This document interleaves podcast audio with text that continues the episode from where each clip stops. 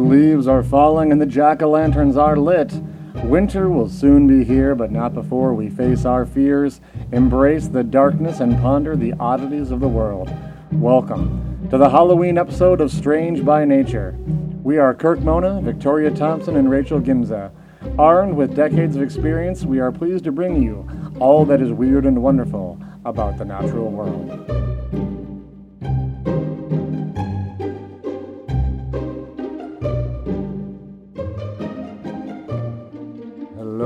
Everyone. Oh, I'm Hello, so hello. excited. Oh, it is our our Halloween show. I, Who is excited for Halloween? I'm so excited for Me. Halloween. I love Halloween. I Oh. love it so much. It's so great. It's like two days before my birthday, after my birthday. So it's just woohoo. yeah, it, it's it's uh, it's it's a extended celebration of Rachel's birthday, of course. Mhm, Of course. Uh, That's how I just a- treated a it as a magical, child. Magical time of year. Oh, so. so. good. One of my favorite holidays.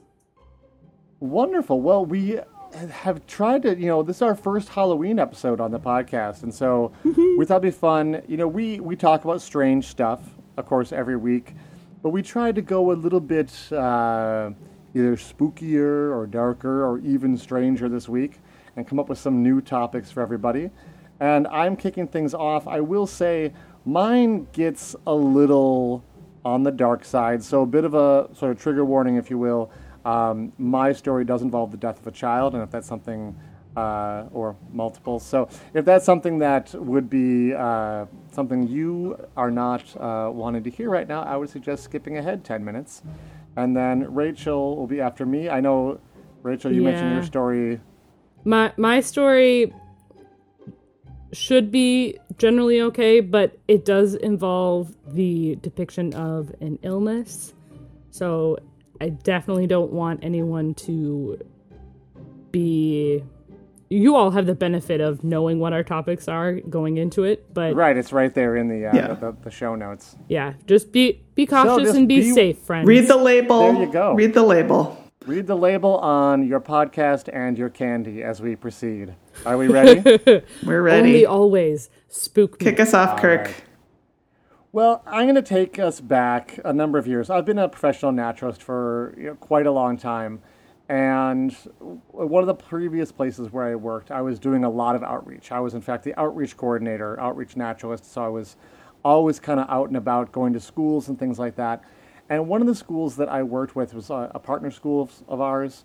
And I would be there quite often, but sometimes the way their schedule lined up, I'd only be there for the morning and then the kids would all go to lunch, and then I was I was done for the day uh, with that part of my job, and then I'd have to go back to the nature center. But the school was was kind of a long drive, and I didn't want to wait until I got all the way back to work because it was already lunchtime by the time I stopped. So I took to stopping off at a small local park to eat outdoors, which I'd love to do. It was really Sounds peaceful lovely. little park.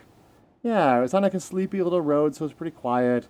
There was always sort of some empty tennis courts, a few picnic tables. Uh, wasn't a really big park, but it was on a, a pretty little lake. Uh, and I'd eat my lunch and spend a few minutes maybe scanning the area with my binoculars to see what birds might be hanging around. And not being from the, oh, very much so, but not being from the neighborhood, um, I had no idea this park was home to a deadly killer. Okay. I was having my lunch at the infamous Lily Lake. Have you heard of Lily Lake before? I have. All right. Well, the first clue that something was perhaps a little different about this uh, this lake and uh, park was the white signs posted down by the water that read "No swimming" and "Beach closed." And the reason why dates back to the year 2010. So let's start there. This predates my Somewhere- time in Minnesota, so that probably explains why I haven't heard about this. All right. Well, the summer of 2010 was hot in a lot of places, including uh, Minnesota. And seven-year-old Annie uh, Bahneman, like many other children and families, was trying to cool off that summer, and she loved to swim. And as the summer wore on and the heat continued, her family swam in a lot of places. I know they swam uh, in the St. Croix River, which is nearby. They swam in Lake Carnelian and Lily Lake. Uh, and these are all in a town called Stillwater, Minnesota. And all three of these were popular places to cool off and have been popular swimming locations, frankly, for hundreds, some of them probably, if not thousands of years. Right. So something unusual happened to Annie, though, in August.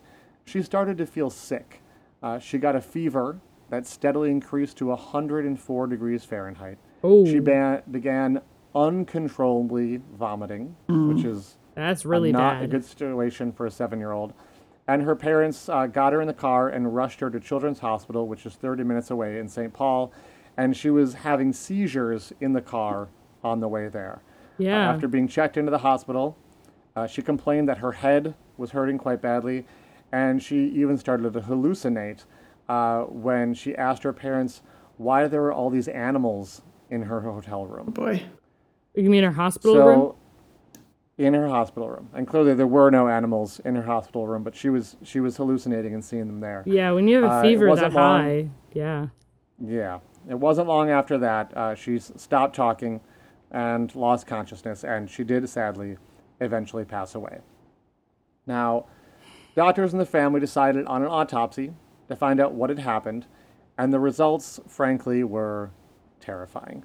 Oh, Uh, no. Annie's body had not been attacked by a virus or a bacteria. Oh. The autopsy was pretty clear. Her brain had been infected by brain eating amoebas.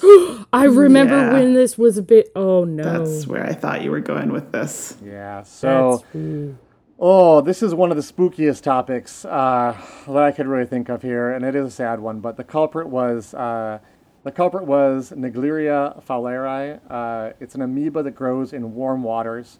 Now, interestingly, uh, this was the first ever case in Minnesota, and even at the time, there were concerns that there would be more cases as global warming increased, and the chances of extra warm summers became more and more common. And it turns out that is exactly what has happened. Yeah. In 2012, just two years later, a nine year old boy named Jack was also swimming in Lily Lake, and not long after, he too became infected with brain eating amoebas. Uh, since then, there have been other cases, uh, and the amoeba has now claimed the life of four children just in the state of Minnesota. And this is usually something that we think of happening uh, in more southern climates where uh, water is generally warmer. Uh, even in the summer in Minnesota, lakes are a place to cool off. They're pretty cool. So what happens is infection occurs when pe- people get water up their nose. And we don't often think about it, but there are massive numbers of nerves connecting the inside of our noses directly to our brain. And we need those connections to help process olfactory information about our environment. But the amoeba are able to use those nerves as gateways directly into our brains. Uh, the symptoms I described for Annie are fairly typical. Uh, there may initially be some loss of smell, followed by high fever, vomiting, seizures, uh, hallucinations, and death within days.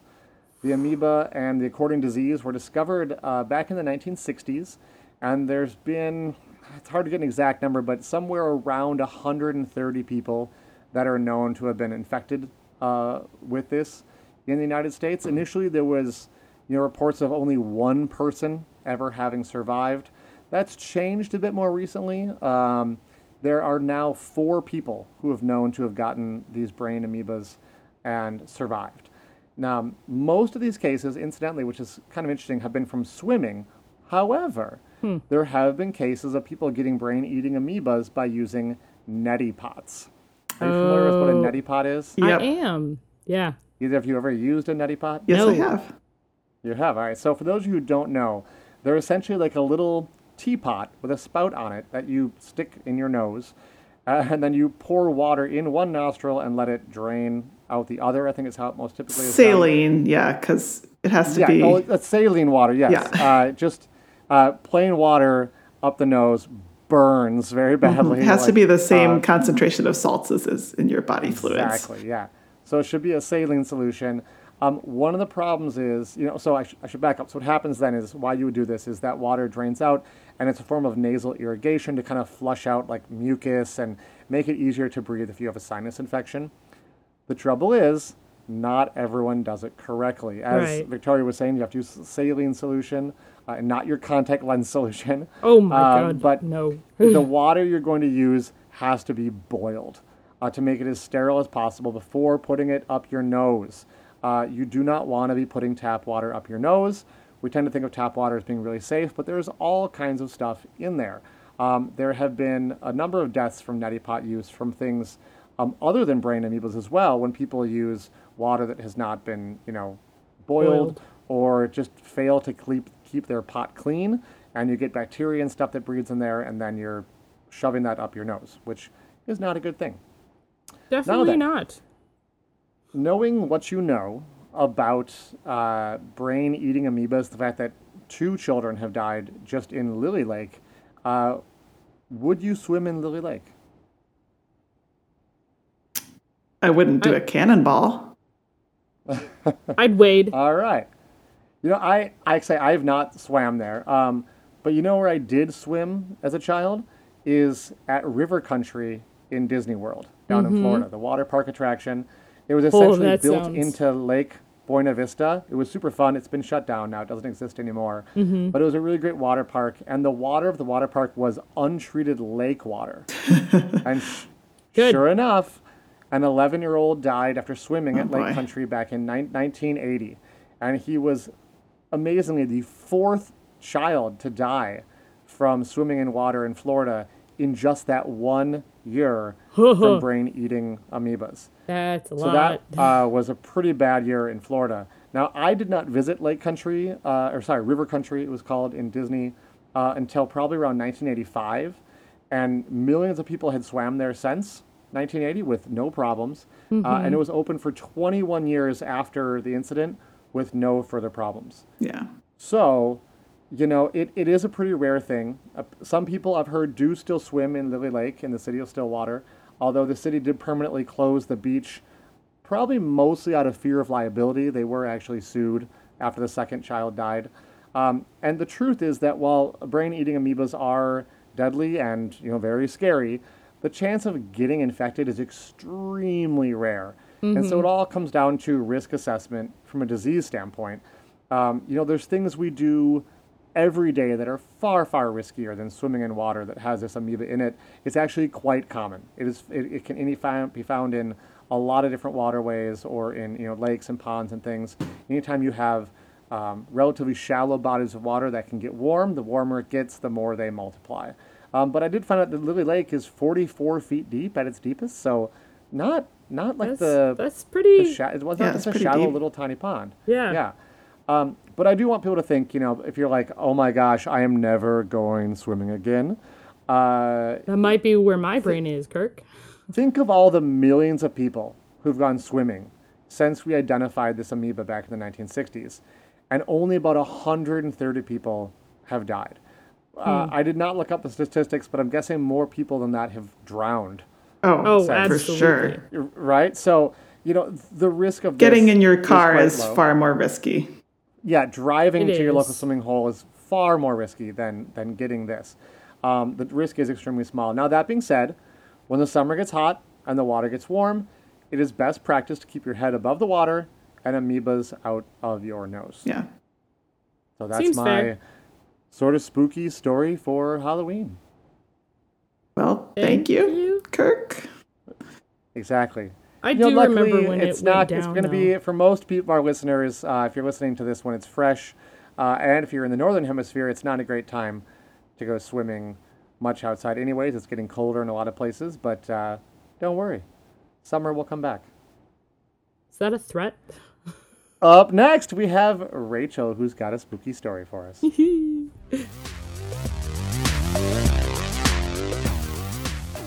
Kirk here with a quick note. If you're enjoying the show, be sure to subscribe and leave a five star review. It helps other lovers of the strange find our show. You can also find and follow us on social media. Search for Strange by Nature Podcast on Facebook, Twitter, and Instagram, or come visit us at strangebynaturepodcast.com. We'll see you there. Now, back to the show.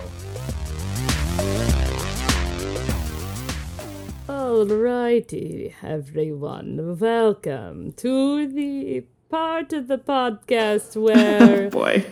I do not speak in that accent the entire time. Oh, Thank oh, I thought you did goodness. The whole thing that way. No one would understand what I was saying at all.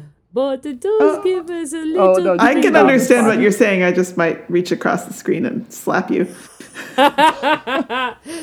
but it does uh, lead into my topic fairly decently. Okay. I'm talking. Uh, I'm going to start us off with a a phenomenon known as the uncanny valley effect. Oh my. All right. Uh, I'm very familiar. Go for it. All right, so this okay. is this is just the the the start. Uh, we're not gonna Okay. actually. It's this not is the not whole my topic. Yeah. Okay. So generally speaking, the uncanny valley effect is where it happens a lot when it comes to like AI or robotics or things of that nature. It's like computer generated graphics a lot too. yeah, Yes. absolutely. Like uh, a few years ago, there was a lot of flack. Uh, welcome. I am millennial. I did not see this movie, but uh, people were really unnerved by uh, Renesmee and Twilight Breaking Dawn. Uh, the baby looked unsettling, uh, and that's part of the uncanny valley I valley could effect. not tell you. I think it was just I- the name, honestly. Honestly, Renesmee. it should have. Yeah, uh, I didn't so see So, can the you movie, describe for but- people what what what this is though? Like what Yes. what makes it unsettling? So generally, it's an effect uh, in your brain that is happening actually, where it's something that looks human, and it might act mostly human, but it isn't human. You know it's not human. Right. It's basically where you're like you have something that looks like human, but maybe it smiles too big. Or maybe its moves are too smooth. My understanding yes, is it's like where there's a, a computer generated image of a human that is quite realistic, but not completely realistic. So there are just enough Quite right. subtle differences that it something is off and it makes you anxious to look at it. Yeah. Yeah, and even the closer it comes to being correct, mm-hmm. like the creepier it is. Right. 'Cause Exactly. if you have some sort of monster that's just really out there, you're like, okay, whatever. Or But if if, you it's th- like you can't put your finger on it, but something's wrong. Right. Or if you think about just- traditional animation of of human figures, like it's a cartoon, it's not supposed to look exactly like a human. Right. So it's not mm-hmm. creepy. But if it's supposed to look exactly like a human, but it doesn't quite, It unsettles you. yeah. I can, I can, I can, I can one up you here for all the nerds out there. Sophia? Princess Leia at the end of Rogue One. Oh yeah. Really? The reason it looked wrong is that she fell into the uncanny valley, where you're like, it looks like her, but something is wrong, and you because it's computer animated, mm-hmm. and you couldn't probably if unless you were in a professional animator looking at it, you probably couldn't put your finger on why it didn't look right, but you knew something was wrong, and it just made it. You're like, oh, that something's off, and it's creepy. Right. That is And not it- Carrie Fisher. No. Yeah. It, and it's just scientists have been looking into it, and there's actually some really interesting research happening about uh, what happens in the brain when humans are confronted with this. But I wanted to. Okay. There's been a lot of debate about what causes this effect. Why do we have this ingrained? It's a pretty more or less universal effect across humans as a species. We all get this feeling. And generally speaking, uh, humans as a species, when you have an effect like that, it means something maybe in our past or we evolved to have the uncanny valley effect when right, right. uh, because there was a predator or some sort of threat that um, put pressure on us being able to recognize that's not right. Right. It's Um, a survival thing. exactly. Uh, and there's a lot of thought about behind it, including like people with physical disabilities or the point in the past where it wasn't just Homo sapiens on the earth. Uh, there was many iterations of Homo sapiens, including uh, Homo neanderthalis, uh, as well as several others that I don't remember all the names of. Where Sure, sure. There's closely related species where you're like, well, that looks kind of like my species, but something's off. Exactly. But the thing is about those particular debates that I don't really appreciate is that there were there has been historical evidence of humans interacting with those species and even interbreeding with Oh, uh, absolutely. Yeah. As well as like uh, when it came or caring t- with two as well as caring for people with physical or um, mental disabilities in, as part of their tribe. They didn't leave them behind. They kept that they kept them alive as well. They were part of the community. So I want us to. I honestly, I'm going to be real here. This idea came to me uh, in the form of a Tumblr post, but I've done more research into it. Okay. And you want to know what's scarier that would cause an uncanny valley effect? Uh, Okay. is Like what what would what would cause us to have that in our evolutionary history? You mean? If it wasn't Yeah. Neanderthals, if it wasn't Neanderthals? or Neanderthals. Anything? Neanderthals, yes. Ooh. Um, Um. Like I, I don't want to say aliens. I doubt that's where you're going. Mm-hmm. Maybe, maybe a friend of yours got bit by something on a hunt, and they start to twitch and sway. what? Maybe, maybe What, they are you start. talking about werewolves? No, but the might have Vampires? about- No. Uh, maybe maybe they start to trip over nothing. They fall out of like trees or anything like that. They're like just- Epilepsy? they- their balance is completely out. Okay. Rabies. Uh, they don't seem to be bothered when they fall. Uh, your I friend don't know also where you're going with this. doesn't seem to want to eat or drink either. Just seems to be in a ton of pain. And overall, just so something's wrong with. something my is friend. wrong with your friend, and it's happening over the course of a longer period of time, and it just something just isn't right. This is like They're going for a walk Parkinson's into the disease? uncanny valley. Yeah. So they're going through the walk in the uncanny valley and it's it's scary cuz like your friend you know is human, but they smile just a little too wide and it or stare you down when they shouldn't. And Kirk, Um, you already guessed it. Rabies. Rabies. Oh. Oh. my gosh. Rabies is terrifying. so Yeah. scary. So rabies is a potential uh, reason be or any type of disease like prions or maybe even the uh, amoeba that you were talking about too. Right. Diseases in general like that where your friend who you've known for a long time all of a sudden starts just acting bizarre and strange, that would cause a lot of Right. pause in humans enough where if someone is sick, for example, rabies is a super infectious disease and it relies on being able to bite or pass saliva through to another host. Okay right. Mm-hmm. if there are diseases and your friend gets sick and you're not sure what's wrong with them in that way, uh, it can cause an uncanny valley effect. So I'm going to talk a little bit more about. It, there are some ways where it, it causes a little, it, it has a little more credence, but I really just wanted to talk about rabies, and it does have some Yeah. uh, thought process when it comes to or thought process. It does have um, the evidence that I found. It has some connection with the uncanny valley effect and how that would Oh, be boy. evolutionary pressured into us. Let's talk about chewing Let's on human talk. Let's. Let's talk about rabies. So rabies is a viral disease.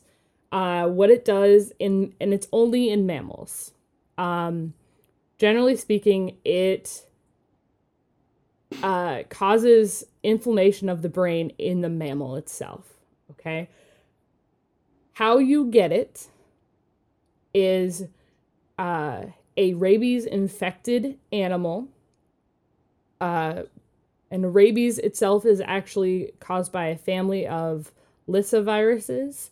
Um, and if you are bitten or scratched by an animal that has this virus in its body, it will transfer over to you. Um, Saliva will also uh, transmit rabies if it comes in contact with eyes, mouth, or nose. Uh, generally speaking, dogs are the most common animal involved with rabies. Um, I know a lot of people talk about bats. It's not bats. It's No. it's Worldwide, it's Dogs. dogs, but in certain areas of North America, bats are It the most common bats. ones that transmit it, right? that it's it's Yeah. very well. It, it's it's very rapidly fatal in bats. So yes. like they don't dogs can walk around for a while with rabies, where when bats get it, it's fatal pretty fast. Okay. Mm-hmm. And rodents are actually very rarely infected with rabies, uh, which I actually learned somewhat recently because I uh, someone brought in a squirrel to work and it was it acted really bizarre. It was um, tilting to the side and just couldn't. It started spinning around in circles, In circles, yeah, that's Uh, very common. and I was very much like that that that might be rabies. Uh, and it it wasn't. We brought it to the wildlife rehab center, and they were really optimistic. And no, it's not rabies. I'm like, oh, okay, cool.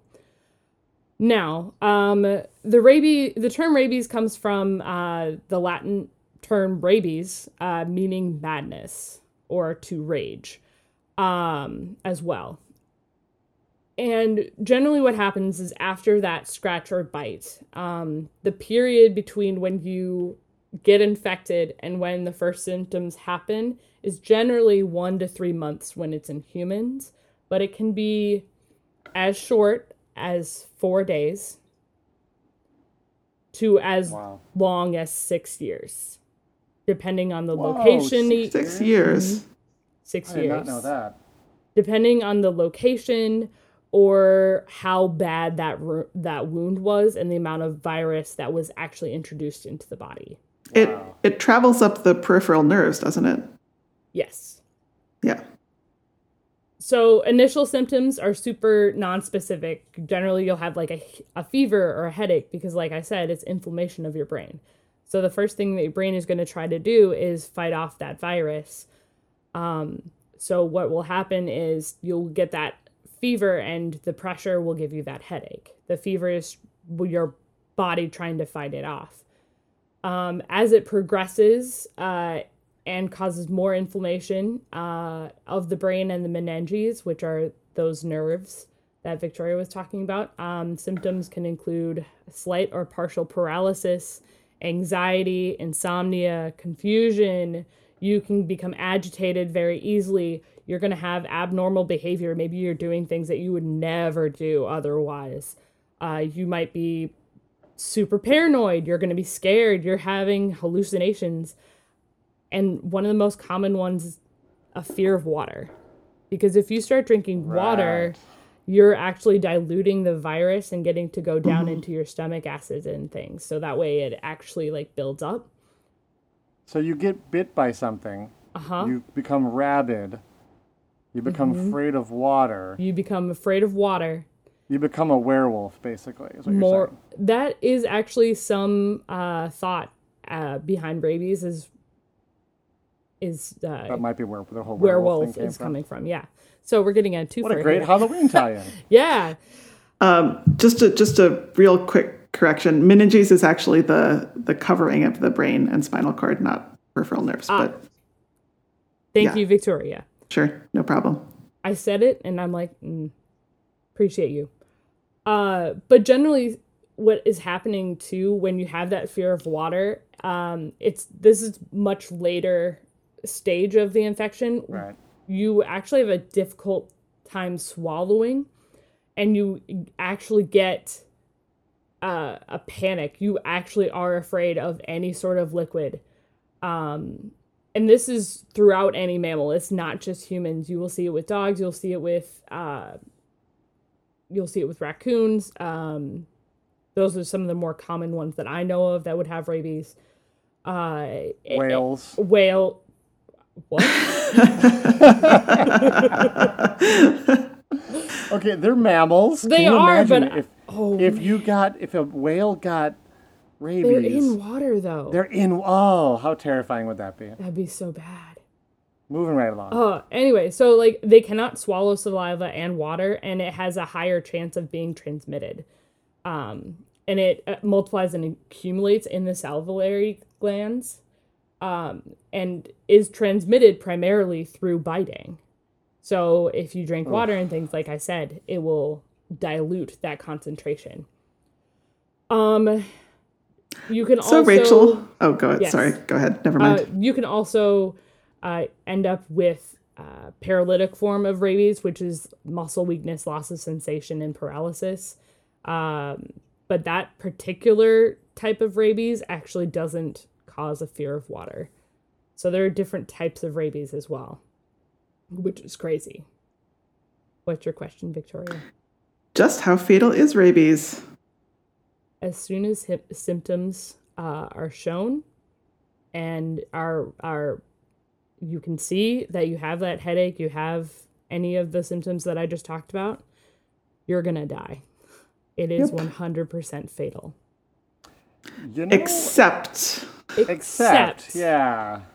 Uh, there is there has been some supportive treatment that has been shown in very few cases uh, to allow the person to overcome rabies, but it is a months long process and it's super expensive to do to even go through. Um, the Milwaukee Protocol.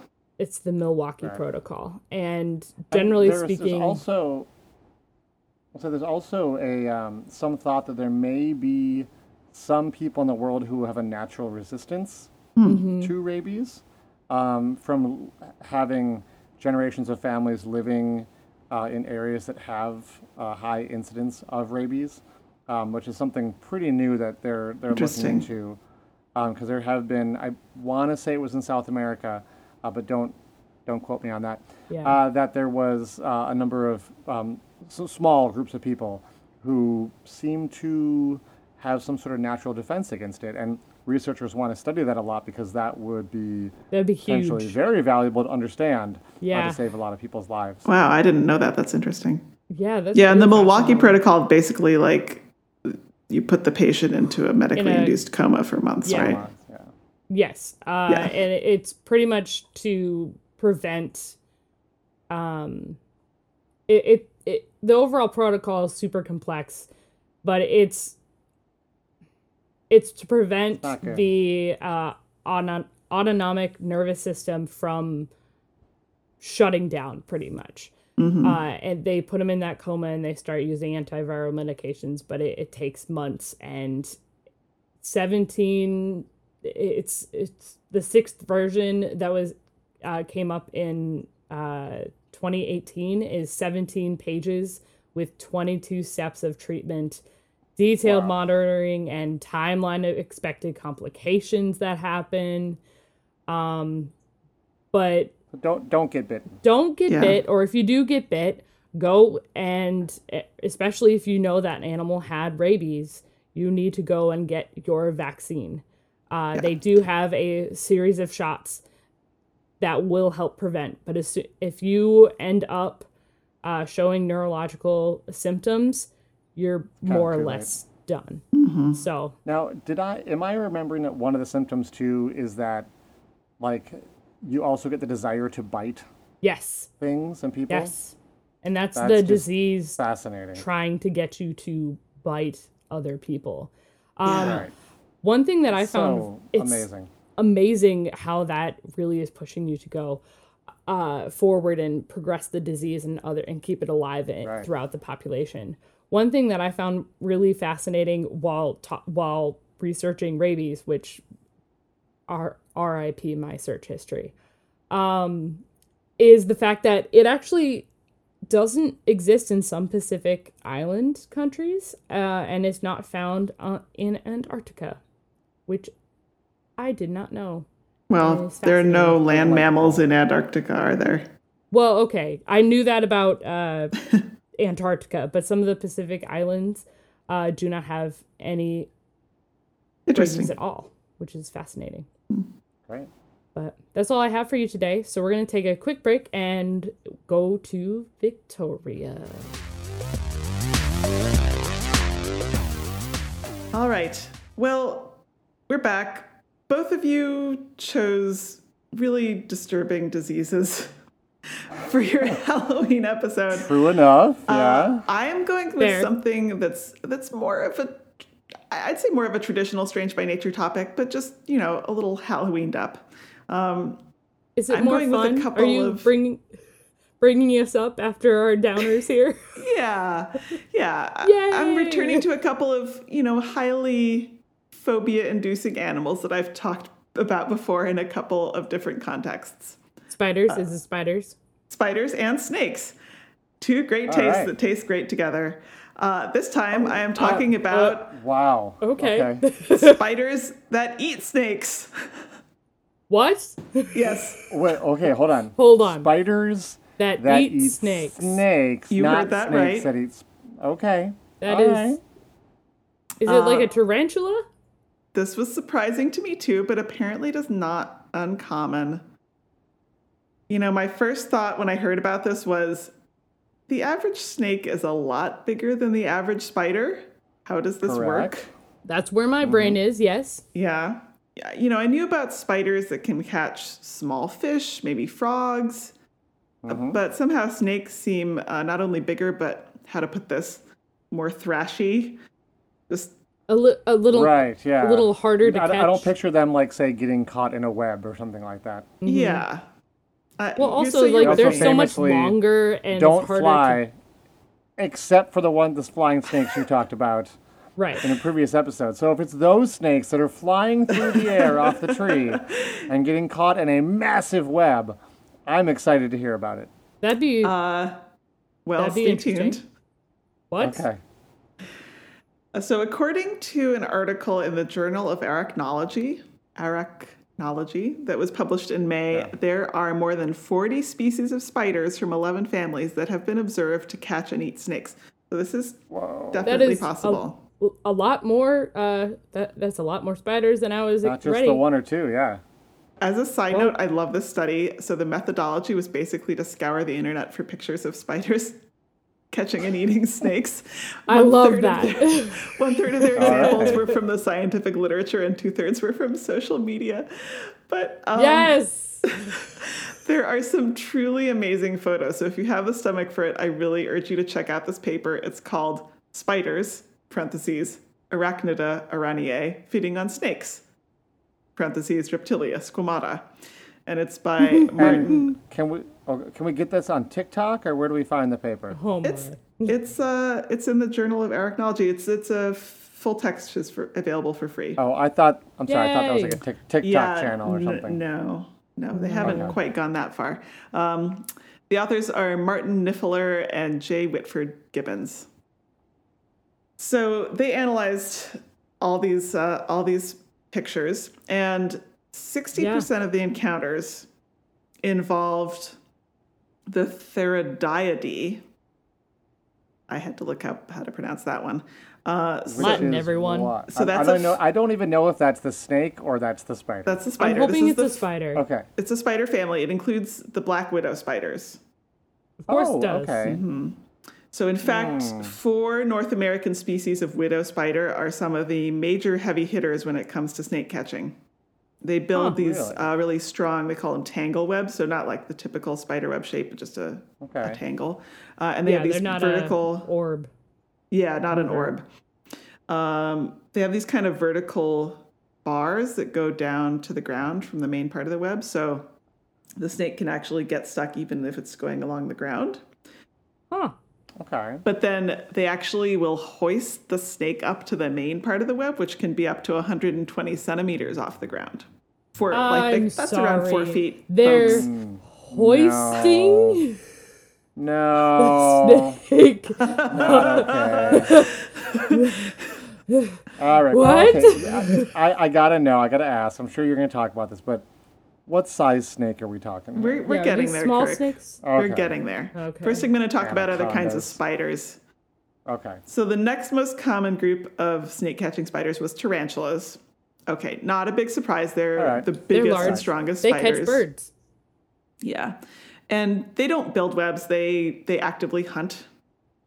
Mm-hmm. So you can you can kind of maybe see that. Uh, so the Sure. third badassest group of spiders uh, were large orb weavers. We talked kind of about orbs, that typical, Really? stereotypical Okay. spider web shape. Interesting. And an orb weaver caught the largest snake on record in this study. Uh, the snake was a meter long. And it, it weighed up to 45 grams, which is like an ounce and a half. That's what? Wait, oh, hold on, hold wait, on. wait. Those two things are incongruous in my brain. I know. It it was a meter long, but it only weighed forty five grams. These are some skinny snakes, Kirk. Forty-five. Yeah, Okay. that's like that's forty-five, 45 paper okay. clips. For those playing at home, yeah, that's forty five jumbo sized paper clips. That's that's nothing for a four foot long snake. So, you know, first of all, I'm going to say ah. that their methodology was based on uh, evaluating the photographs. Right. Did they print the photograph out and weigh the photo? Is that know. how they I, I was a came up little with like a thrown heavy off. cardstock? I was a little thrown That's off by the heavy weights and the lengths Did too. they forget a zero on the end of the forty five? Mm-hmm. I, I this is this is something I was a little a little thrown off by in the paper too, and I, I don't know how to resolve it. I don't know if the weights Right. are wrong, my my mental schema is wrong, or what. But uh, you know, the average size of snake caught by a spider in this study was not huge. It was the average length was, was about 26 centimeters, which is about 10 inches. Okay. Still impressive. Yeah. Still, yeah, still that's impressive. that's decent. But here's the thing most of the snakes that were caught were just hatched or were juveniles. I was wondering about that. Okay. Yeah. and I think here. those tend to have a low body weight for their length. So, Mm-hmm. Uh, They're- they're- right, all right. still trying to figure out what to do with their bodies. Little baby spaghetti noodles. yes. Um, and generally, you know, there was a there they did a correlation. So generally, the larger the spider, the larger the type of snake they were able to catch. Although it's not a super strong correlation. Okay. And obviously, web strength is also going to be a factor here. Very much. But let's talk about venom, shall we? Of the spider? please. I want to Yes. say again how much I love this paper. One of the section titles was Clash of the Venomous Black Widow Spiders versus Venomous Snakes. Oh yes, this is This like is- one of those uh, we- schoolyard conversations. You know, I pirates this. versus ninjas Totally. or something. Totally. Oh, absolutely. Can can we like we should link this on our social media if we can because this sounds like a great paper. Yes. Uh, other than the weight of the snakes, which I'm a little skeptical about. right. At any rate, all spiders are venomous, but you know about half the spiders involved in this in the snake catching were species that make really potent neurotoxins. You know, some of these being famous ones like black widow.